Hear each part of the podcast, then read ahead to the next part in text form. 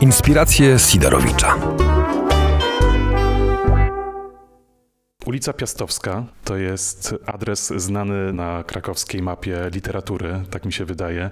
Jesteśmy w mieszkaniu Wisławy Szymborskiej. Każdy, kto mnie zna, posądzał mnie o potajemny romans z Wisławą Szymborską przez wiele, wiele lat. E, I nie wiem, czemu pan taką minę robi. No bo ja nic o tym nie wiem, to mnie trochę niepokoi. Wydawało mi się, że wiem wszystko, no ale dobrze, ja to sobie odnotuję w takim razie. Moim gościem jest e, kolejny raz, drugi raz pan dr Michał Rusinek, wieloletni sekretarz Wisławy Szymborskiej. Dzisiaj w tej roli um, chciałbym, żebyśmy jeszcze zostali. Znajdujemy się w mieszkaniu Wisławy Szymborskiej. Ono będzie służyło teraz kolejnym literatom? Tak, pomysł jest taki, żeby tutaj w tym mieszkaniu odbywały się tak zwane rezydencje literackie. Pamiętam, że wiele lat temu zastanawiałem się, dlaczego tak jest, że w Polsce jest tak niewiele miejsc przeznaczonych na rezydencję właśnie. Była w Krakowie i jest zresztą nadal Villa Decjusza. E, jest jeszcze kilka innych punktów, ale tak naprawdę myślenie w takich kategoriach, żeby zaprosić pisarza, zaprosić artystę do jakiegoś miejsca, żeby w tym miejscu mógł sobie spokojnie pracować, też nie mieć od niego wymagań, że musi tutaj coś napisać akurat tu o Szymborskiej albo o Krakowie, ale po prostu, żeby mógł sobie tutaj mieszkać i pracować, wydaje mi się e, czymś znakomitym i, i, i bardzo wiele e, osób, które do tej pory musiało korzystać z takich programów e, za granicą, będzie mogło korzystać w, w Krakowie. W Kraków też w ogóle jako taki ma dosyć dużą ofertę, czy to kulturalną, czy to biblioteczną przecież, czy jakąkolwiek inną, spacerową chociażby, więc wydaje mi się, że to, że to jest najlepszy pomysł. Tak przynajmniej postanowił zarząd fundacji, żeby tego mieszkania ani nie sprzedawać, ani nie wynajmować no, czysto komercyjnie, tylko właśnie, e, tylko właśnie na takie rezydencje. I w tym roku e, już za kilka dni mm, wprowadzi się tu Małgorzata Reimer na, na miesiąc, e, laureatka paszportu polityki. I taki będzie, mam nadzieję, zwyczaj, że, że właśnie laureat czy laureatka tej nagrody będą w, w, w, w tym roku, kiedy będą nagrodzeni, będą tutaj mogli mieszkać. Natomiast jesienią przyjeżdża jeszcze dokładnie nie wiem kiedy e, jakiś poeta, czy albo poetka, bo to jeszcze nie zostało postanowione, z Quebecu. Quebec jest jakoś tam zaprzyjaźniony, a to wszystko dzięki e, współpracy z krakowskim biurem festiwalowym, z którym podpisaliśmy umowę na te pierwsze tegoroczne rezydencje. Teraz to miejsce nabierze e, zupełnie nowego życia, ale pan, siedząc teraz w fotelu Wisławy Szymborskiej z jej mieszkania, co są oryginalne rzeczy. Co pan czuje jeszcze? Jakie ma pan wspomnienia z tego mieszkania? Mm, wie pan, to, to mieszkanie zostało jednak przearanżowane y, dosyć, więc to nie jest tak, że ja się tutaj czuję jak w skansenie, albo że ja się tutaj czuję jak, y, nie wiem, na jakimś seansie spirytystycznym. Oczywiście, że to jest tak, że pamiętam doskonale i ten fotel, i ten dywan, i ten stół tutaj, e, tutaj obok y, i muszę przyznać, że ja wciąż mam takie mieszane uczucia co do tego pomysłu, żeby wpuszczać tutaj całkiem e, obcych ludzi. Dlatego też nigdy nie, nie przyszło nam do głowy, żeby całkowicie, że tak powiem, komercyjnie to mieszkanie e, udostępniać, tak jak się udostępnia apartamenty gdzieś tam w internecie. Mm, pomyślałem sobie, że, że ono powinno służyć takim ludziom, którzy e, jakiś związek z literaturą mają i dla których to mieszkanie tutaj będzie ważne. I też dla nas, dla nas obu, bo domyślam się, że dla pana siedzenie w tym fotelu też jest jakimś rodzajem, jest jakimś rodzajem przeżycia. No właśnie, ale pan odpowiadał za to, żeby to mieszkanie tutaj powstało, w sensie, żeby Wisława Szymborska tutaj się wprowadziła. Yy, aha, wtedy. No nie całkiem ja, ale yy, mój kolega, który zajmował się pośrednictwem w handlu nieruchomościami, pomagał nam i wyszukiwał dla, dla Szymborskiej jakichś tam ofert w 98 roku. No i wtedy pojawił się taki pomysł, pomysł kilku mieszkań. Jedno pierwsze mieszkanie to było na ulicy Bogusławskiego, przy ulicy Bogusławskiego, przy czym to było dokładnie naprzeciwko e, kamienicy, w, którym, w której mieszkał Czesław Miłosz. E, I Wisława Szymborska pomyślała sobie i powiedziała zresztą, że ona by wolała jednak nie mieszkać aż tak blisko Miłosza, bo nie chciałaby się z nim codziennie spotykać w sklepie spożywczym. A to z jakichś powodów, nie wiem, jakieś mieli problemy ze sobą? Nie, nie, nie, nie, nie mieli problemów, ale ona uważała, że jednak trzeba mieć jakiś taki rodzaj dystansu i owszem, spotykać się, ale na warunkach warunkach niewymuszonych trybem kupowania e, serka białego czy tam czegoś w sklepie spożywczym. Ale tak naprawdę myślę, że tu chodziło o co innego.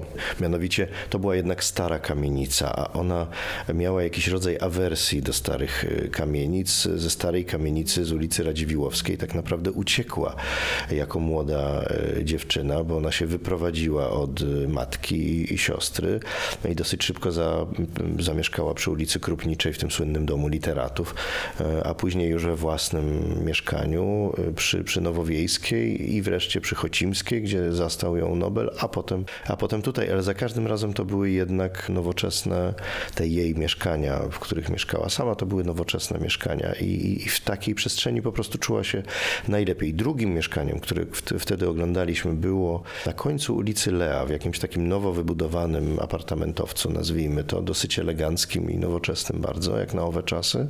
Ale pamiętam, że wtedy ona powiedziała, że tam trudno trafić przez jakieś błoto, szliśmy po jakichś deskach, no wiadomo, tak jak jest w czasie e, budowy. Mm, ale ona powiedziała, że będzie tracić tak dużo czasu tłumacząc znajomym, jak do niej trafić, że woli nie. I to było trzecie, które oglądaliśmy. To jest ten blok wtedy miał chyba jakieś trzy lata, więc też był stosunkowo nowy, no ale on jest tak z pogranicza PRL-u i, i wolnej Polski, powiedzmy. E, I, I tu była taka sytuacja, że, że jak myśmy przyszli, oczywiście ten pośrednik nie, nie mówił komu chce sprzedać to mieszkanie i kto, kto stanie w drzwiach. No ale w każdym razie, jak, jak zadzwoniliśmy do drzwi, otworzyła nam właścicielka ówczesna tego mieszkania, popatrzyła na Szymborską i powiedziała, to niesamowite, ja właśnie panią czytam. I rzeczywiście lektury nadobowiązkowe leżały gdzieś tam na, na, na fotelu. Aczkolwiek to mieszkanie wtedy wyglądało inaczej. Szymborskiej się spodobało, spodobał jego rozkład, zaraz po nim przejdziemy, ale ono jest właściwie rozplanowane na, na, na planie kwadratu i po środku jest y, przedpokój i powiedzmy rozchodzą się we wszystkie strony pokoje. To jest bardzo wygodne, ale też na przykład ta ściana, która tutaj jest, to, to jest ściana, którą wybudowała już Szymborska, kazała wybudować, bo, bo jej nie było. No właśnie, ja chciałbym jeszcze tak, tak zapytać, jak już do tego dochodzimy. Jak Szymborska weszła tutaj, już wiedziała, że będzie mieszkała, to jakie miała polecenia co do tego mieszkania? Jaki zamysł? Coś powiedziała, że od razu musi tutaj powstać. No, y, to nie tak, że od razu, ale jak już podjęła tę decyzję, to wtedy rozpoczęły się poszukiwania dekoratorów wnętrz, bo jednak y, uznała, że potrzebuje pomocy i y, oni bardzo wiele, bardzo wiele rzeczy tutaj, tutaj zrobili, państwo siwczyńscy. Tutaj już nie ma jednego mebla, który zaprojektował pan, y, pan Siwczyński i to był mebel wymyślony całkowicie przez Szymborską, mianowicie taka komoda z, nie pamiętam, 60, może nie, może mniej, może 30 szufladkami na różnych wysokościach bardzo dziwne, ale ona uwielbiała szuflady, jak, jak wiemy skądinąd, więc to było specjalnie dla niej. Tego mebla już tu nie ma, on jest na tej wystawie szuflada, szuflada Szymborskiej, ale dosyć szybko stwierdziła, że owszem, że musi być jednak oddzielona kuchnia od salonu, bo ona uważała, że to, to jest, kuchnia ma jednak jakiś taki charakter intymny. Natomiast wymyśliła to okienko i to jest chyba taki najbardziej charakterystyczny znak tego, tego mieszkania. Bardzo mi zależało, żeby w tym remoncie, który myśmy zrobili teraz, żeby to okienko nie ucierpiało w żaden sposób, to się podobno nazywa wydawka. Ona o tym nie wiedziała. Ja teraz, teraz dopiero się do, do, dowiedziałem. No ale to chodzi o to, żeby była jakaś komunikacja między kuchnią a, a salonem, a przy okazji jest to dosyć ładny i zabawny przedmiot. Zresztą on mi, mi się w tym, w, tym, w, tym, w tym pomieszczeniu, w tym, w tym pokoju i w tym mieszkaniu chyba najbardziej kojarzy z Szymborską, ponieważ ona czas, czasami wyglądała przez to okienko i, i zagadywała do, do gości, którzy siedzieli tutaj przy tym, przy tym stole. A proszę swoją drogą, proszę policzyć, ile jest krzeseł. Dwa, cztery, sześć, osiem. No tak. Dlaczego? Dlatego, że Szymborska uważała, że powyżej ośmiu osób na przyjęciu to już się robi tłum i nie ma jednej konwersacji przy stole. Ona tego nie lubiła. Uważała, że jednak konwersacja powinna być jedna, tak jak w salonach y, literackich, dlatego tyle właśnie jest krzeseł. I zawsze tak dobierała gości, żeby zawsze było siedem osób osób plus ona? Tak, to znaczy czasami bywało więcej, to jeszcze wtedy było dostawione krzesła, także ja trochę kłamię, bo, no, bo czasami tak się zdarzało, że, że, że, że trzeba było, ale przede wszystkim dobierała gości tematycznie, to znaczy tak, żeby mieli ze sobą o czym rozmawiać i trochę też, trudno powiedzieć, narzucała, ale proponowała jakiś temat, który ją akurat wtedy interesował. Także to, że tak powiem, kwestie kulinarne czy też alkoholowe były na, na drugim planie. Ważniejsze było, ważniejsza była jakość konwersacji. Czasami zresztą a propos kulinarne, no to wkraczały tutaj na ten stół dwie takie ogromne pizze w, w kartonowych pudełkach i Szymborska za nimi zaraz wkraczała z takimi nożycami krawieckimi i odcinała, bo jak wiadomo największym problemem z tymi kartonami są te, jakby to były wieczka ich, więc trzeba je było odciąć. Więc czasami to tak, tak wyglądało. Goście bywali zdziwieni. Natomiast liczyła się przede wszystkim jakość konwersacji. A pan pamięta jakąś z takich konwersacji, w której pan uczestniczył tutaj? Trudno powiedzieć, że pamiętam, ale pamiętam taką może bardziej sytuację niż konwersację. Mianowicie, no najczęściej tak czy owak rozmawiało się o sprawach bieżących i politycznych, bo też i w ciągu tych 15 lat przecież dużo się wydarzyło w historii e, Polski. I natomiast pamiętam, że kiedyś w, po, w trakcie takiej burzliwej dyskusji politycznej Szymborska ją przerwała i powiedziała, ale wy nie zdajecie sobie sprawy, jaka była najważniejsza wiadomość tam ostatniego tygodnia.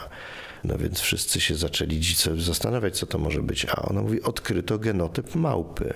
Czyli, że tak powiem, zupełnie innej jakości, zupełnie in, z zupełnie innej półki była to wiadomość, ale rzeczywiście taka, która jest jednak trochę ponad bieżącą polityką. Szymborska była na bieżąco ze wszystkim. Skąd ona czerpała informacje? No, trudno powiedzieć, że ze wszystkim, ale tutaj za, za panem są na przykład czasopisma, które ona częściowo prenumerowała, częściowo dostawała. Jest na przykład są zeszyty literackie Twórczość Odra, Dekada literacka, czy literatura na świecie, czy co jeszcze? Tyle. Natomiast jest też National Geographic, który ona szalenie ceniła i prenumerowała namiętnie i zawsze, jak ja zapomniałem zapłacić za kolejną tam ratę prenumeraty, to miała do mnie pretensje i słusznie. I także to widać, że ją interesowało nie, nie tylko życie literackie, nie tylko literatura, ale także i coś poza. I ona również była fanką literatury popularno-naukowej. E, jak się zajrzy do jej felietonów o książkach, to można, czyli, czyli lektur nadobowiązkowych, to widać właśnie taki, można powiedzieć, rozrzut jej zainteresowań. Na pewno bardzo ją interesował ten świat przyrody ożywionej, biologiczna strona świata, na pewno jakiś rodzaj astronomicznej ją interesował. Oczywiście nie miała do tego wykształcenia, żeby czytać traktaty, natomiast y, po pierwsze właśnie czytała literaturę popularno-naukową, która bardzo często jest znakomita i po prostu nieco bardziej przystępnym językiem mówi przecież o tym, co, co właśnie zostało odkryte. Ale też i miała bardzo wielu przyjaciół i znajomych, którzy, interes, którzy byli po prostu, nie wiem, jeden był fizykiem, jeden był geologiem, jeden był kimś tam jeszcze i to od nich często czerpała wiadomości na temat no, tych dziedzin, w których nie była wykształcona, ale które ją bardzo interesowały. I to też widać, jak to przesącza się do jej nie tylko felietonów, ale przede wszystkim wierszy. Wspomniał pan o genotypie małpy. Z tego, co ja kojarzę, właśnie w szufladzie szymborskiej też są zdjęcia szymborskiej z szympansem. Skąd u niej takie zamiłowanie właśnie do tych, do tych zwierząt? Trudno powiedzieć, bo to nie jest tak, że, że, że to że jest jakiś powód, ale rzeczywiście to zamiłowanie było. Myślę, że, że ona się wiąże z pewną filozofią i taką filozofią człowieka, którą ona wyznawała. Mianowicie my jesteśmy szalenie antropocentryczni, to znaczy uważamy, że człowiek jest najważniejszy, że człowiek jest miarą i że człowiek gdzieś tam prawda, powinien czynić sobie ziemię podległą, że zacytuję wiadomo co, natomiast, że my jesteśmy najważniejsi. A tymczasem ona stara się nas przekonać, że nie, że my jesteśmy jednym z wielu gatunków. U niej w ogóle jest takie myślenie, to, i to było od, od, od dawna, od lat pewnie 60., powiedziałbym, ekologiczne czy protoekologiczne, bo w latach 60. oczywiście o żadnej ekologii nie było, nie było mowy. Natomiast y, taka ekokrytyka, która w tej chwili powstaje jako, myślę o metodologii badań literackich, myślę, że będzie bardzo dobrą metodologią właśnie do tego, żeby czytać Szymborską i żeby, żeby odpowiedzieć panu na to pytanie, które pan zadał. Dlaczego małpa, dlaczego szympans, dlaczego jakieś inne otwornice na przykład, które zresztą nie, nie wiem, czy pan wie, ale to jest moim zdaniem to jest szalenie wzruszające. Ona napisała wiersz o otwornicach kiedyś i to są takie maleńkie żyjątka i odkryto rok temu, półtora roku temu, nowy gatunek tych otwornic i ta badaczka, która, która dokonała tego odkrycia, postanowiła nazwać je imieniem Szymborskiej. Także Szymborska ma swój gatunek otwornic. To było zresztą największe marzenie Władimira Nabokowa. Nie, żeby dostać Nagrodę Nobla za powieść, ale żeby jego nazwiskiem nazwano jakąś ćmę, bo on był entomologiem zapalonym. Więc można powiedzieć, że Szymbors Szymborskiej się to udało. Ale to właśnie z jej takiej wrażliwości dla tych e, małych, e, mniej istotnych rzeczy. Może przejdźmy się w takim razie po mieszkaniu. Jesteśmy właśnie w salonie. Pamięta pan jakieś spotkanie, które tutaj jakieś najbardziej panu zapadło w pamięci? Pamiętam jedno, którego tutaj nie było i tego najbardziej żałuję. Mianowicie była taka szansa, żeby tutaj przyjechał Woody Allen, ponieważ był w Polsce na, na koncercie i ja już prowadziłem rozmowy nawet z jego agentką, nawet jego siostrą, żeby było śmiesznie. I już prawie, prawie się udało, już nawet Szymborska wybrała takich ludzi, których, którzy mogliby go bawić. To znaczy takich po pierwsze, którzy znali angielski, a po drugie takich, którzy, którzy mogliby być dla niego jakoś tam interesujący.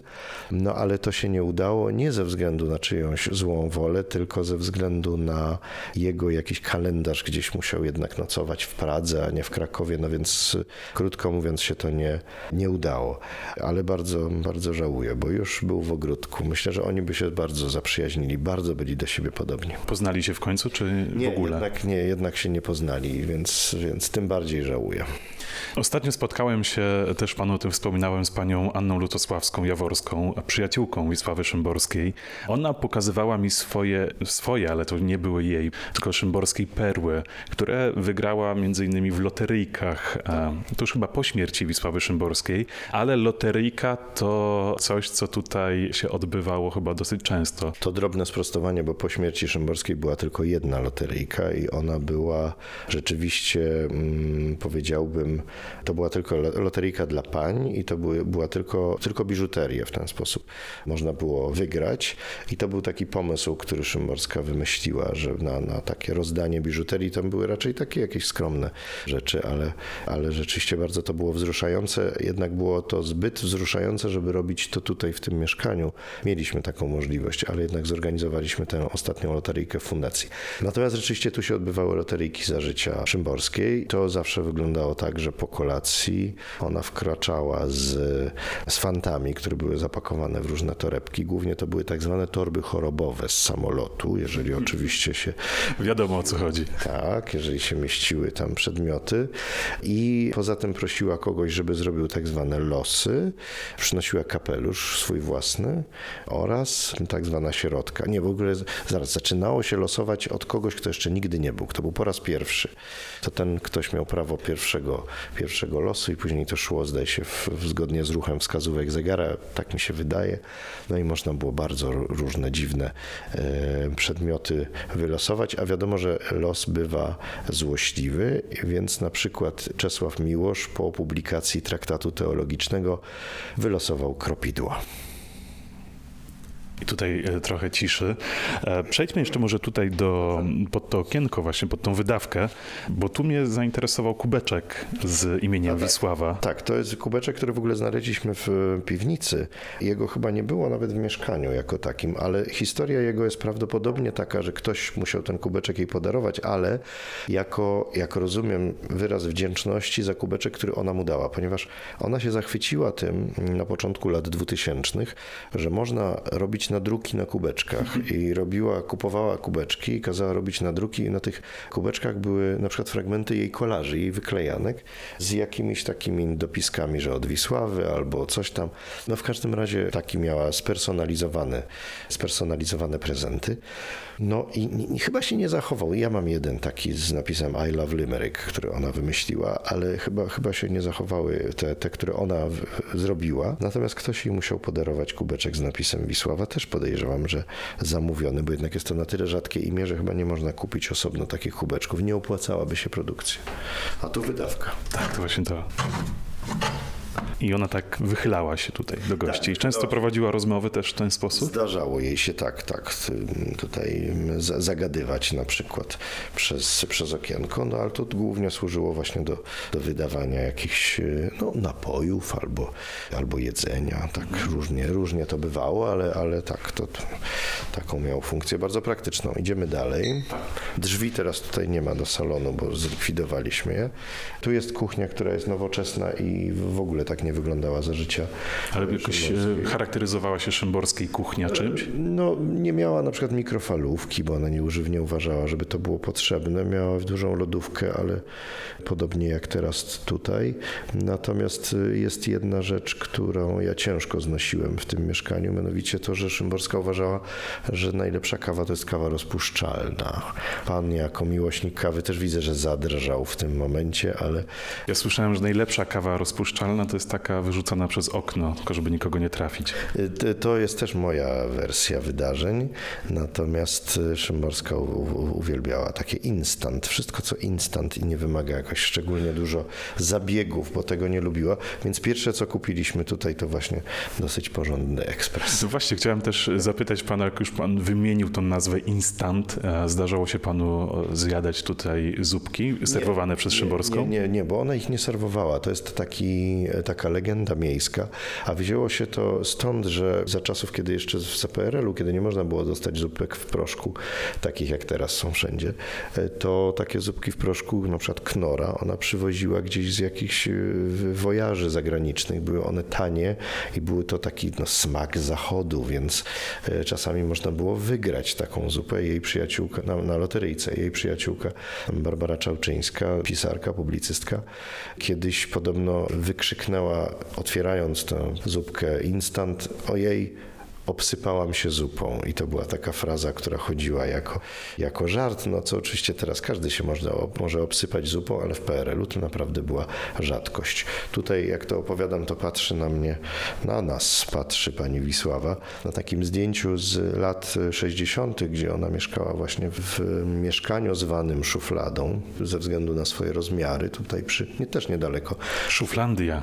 no może nie aż tak, ale, ale szuflada i to, to było niedaleko, bo on był przy Nowowiejskiej. Natomiast stwierdziliśmy, że tutaj właściwie powinno być lustro, ale może zamiast lustra zrobimy taki portret Szymborskiej, która będzie się przyglądała bacznie temu, kto, kto przychodzi. A ten srebrny mebel pod tym portretem to jest też Szymborskiej? Taki trochę nie, nie, to, jest, to, to już jest tutaj właściwie wszystko, co tu zobaczymy, to już nie będzie jej. To jest taki przedmiot, żeby na nim leżało, jeszcze nie ma, ale proszę nie mówić, że nie ma.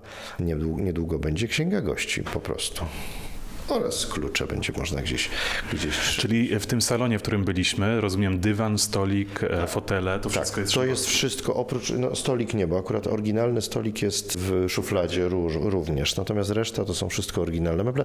No i e, zamiast obrazu, bo to były obrazy, była Jaremianka, była Gawdzik Brzozowska i, była, e, i był Nowosielski. Natomiast te obrazy musieliśmy zgodnie z jej testamentem tam komuś przekazać, więc teraz zamiast ich można zobaczyć Wyklejanki. wyklejanki, powiększanie, powiększenie wy- wyklejanek. Zresztą wyklejanki będą i tu, proszę, zapraszam. Kolejny pokój, malutki. To jest malutki pokój y, przerobiony na sypialnię. Tutaj był duży regał z książkami takimi typu słowniki, encyklopedie i książki naukowe, z których korzystała czasami y, Szymborska. Natomiast y, był on zwany pokojem Urszulki, dlatego że kiedy przyjeżdżała do Krakowa pani Urszula Kozioł, no to teoretycznie miała tu mieszkać. Mieszkała chyba raz albo dwa razy tylko. Z jakichś tam względów były hotele, no nie wiem, w każdym razie wyszło na to, że rzadko tutaj bywała. Natomiast Natomiast tutaj był dosyć ważny przedmiot, mianowicie maszyna do pisania. Tu w tym pokoju Szymborska przepisywała na maszynie lektury nadobowiązkowe, no i wiersze. Gdzie pisała wiersze? Też tutaj? Pisała wiersze tam. Tu jeszcze tylko spójrzmy na ścianę. Teraz zamiast, nie wiem, fototapety z jeleniem. Nie, no, jest tej wiersz, jest rękopis. Jest rękopis wiersza, powiększenie. No i to jest wiersz urodziny, jeden z moich ulubionych. A, no i jest kosz na śmieci. To jest kosz, który uważała Szymborska za jeden z najważniejszych. Oryginał? Oryginał. jeden z najważniejszych przedmiotów w domu poety, żeby jednak wyrzucać wiersze, które nie są udane. No to mamy jakieś takie rzeczy typu łazienka i toaleta, to w ogóle je pomińmy. Natomiast proszę to jest ten pokój, w którym ona spała, w którym myśmy pracowali na przykład, bo to było biurko. Na biurku była na blacie biurka była szyba i pod tą szybą były różne przedzabawne wycinki z gazet, albo jak ktoś jej dawał jakieś, no, no coś zabawnego to tam lądowało pod tą szybą i było zresztą to wymieniane.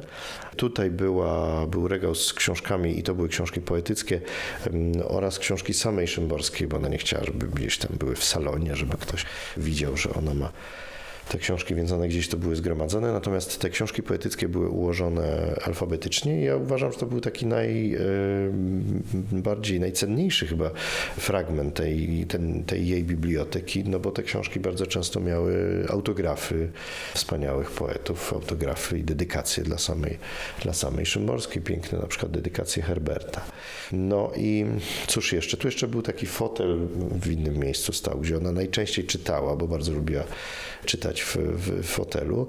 No i jak ktoś się pytał, gdzie ona pisze, no to pisała na takich malutkich karteczkach powycinanych przez siebie i pisała właśnie tutaj, albo w łóżku, albo w tym fotelu. To było jej ulubione, ulubione miejsca do pracy. Układ pokoju jest taki, jak e, był? Nie, nie, nie do końca. Łóżko było trochę przesunięte i tutaj właśnie był fotel. Tu była jeszcze taka, tu był re, regał w tym, w tym kącie. Natomiast biurko stało przodem do, do okna, teraz stoi bokiem. No i jest jeszcze jedna różnica zasadnicza. Mianowicie teraz w tym mieszkaniu jest internet. A wtedy już Szymborskiej nie było. Do końca nie było internetu? Nie, nie było, nie było internetu, nie było komputera też, ani żadnych e, smartfonów. Czyli Szymborska do końca życia pisała na maszynie? No tak, można powiedzieć. Pisała dużo ręcznie i pisała na maszynie ewentualnie. Albo pan przepisywał potem? Najczęściej to było tak, że jednak ja przepisywałem i, i dzięki temu jakieś kopie w komputerze się zachowały w wielu, wielu listów, także to było to bardzo wygodne na przykład wtedy, kiedy ja pisałem książkę. No i to jest właściwie właściwie wszystko. Ale tu jeszcze jest chyba garderoba. Tak, to jest garderoba, która teraz jest zamykana, kiedyś była, e, kiedyś była otwarta, to po prostu były jakieś, jakieś szafy, ale też było jedna, był jeden przedmiot, moja żona mi ostatnio przypomniała, że tutaj leżał taki wąż drewniany, bardzo realistycznie zrobiony, po to, żeby straszyć panią Stasię, panią sprzątającą. Bardzo to było zabawne. W różnych miejscach mieszkania on był zostawiany, tak dla żartu. A pani Stasia też tak jako żart to traktowała? Myślę, że tak. Myślę, że to była taka, takie straszenie kontrolowane. Pamięta pan dzień po śmierci Szymborskiej, kiedy przyszedł tutaj do mieszkania? No tak, to może nie było tak od razu, bo jednak się nie odważyłem, ale dosyć szybko trzeba było z tego mieszkania posprzątać e, i to, to mieszkanie posprzątać i dosyć szybko trzeba było się pozbyć bardzo wielu rzeczy, przede wszystkim lekarstwa, które zostały. Przekazaliśmy zaraz do, do szpitala i właściwie wszystkie te sprzęty medyczne, bo po to mieszkanie tak naprawdę przez ostatnie tygodnie służyło jako taki mały szpital. Tutaj w tym pokoju Urszulki tak zwanym e, mieszkały panie pielęgniarki cały czas przez całą dobę więc y, to trzeba było, mm, to trzeba było zlikwidować. No i y, to jest tak, jak ktoś umiera, to, to wtedy dobrze jest mieć dużo rzeczy do załatwienia i tutaj było naprawdę dużo rzeczy do załatwienia, więc nie było czasu na to, żeby się roztkliwiać jakoś y, specjalnie. Natomiast pierwszą rzeczą, którą znalazłem, jak wszedłem do, do jej pokoju, to był ten ostatni fragment wiersza, który ona zdążyła przed wyjściem do szpitala zanotować i ten fragment brzmiał tak, to żadnego zresztą nigdy nie zapomnę. Kiedy umiera, wierzy już w zaświaty. No i te nogi się pode mną ugięły, bo to rzeczywiście zabrzmiało jak głos z zaświatów. Później z Ryszardem Krynickim, wydawcą jej ostatniego tomu wierszy, wystarczy. Stwierdziliśmy, że to musiał, musiał być fragment, a może w ogóle puenta wiersza, nad którym ona pracowała, o którym nam opowiadała. Wiersza o Neandertalczyku, o tym pierwszym człowieku, można powiedzieć, jeszcze nie całkiem człowieku, ale tym, który tym się różni od nie ludzi, od zwierząt, że kiedy umiera, to wierzy już w zaświaty. Może, żebyśmy też nie kończyli taką myślą końca życia Szymborskiej. Mamy lipiec, początek lipca, a na początku lipca Szymborska obchodziła urodziny, 2 lipca. Tak, chociaż uważała, że urodziny należy obchodzić z daleka, to rzeczywiście wtedy, i, i, wtedy tak naprawdę była zawsze poza Krakowem, była w Lubomierzu.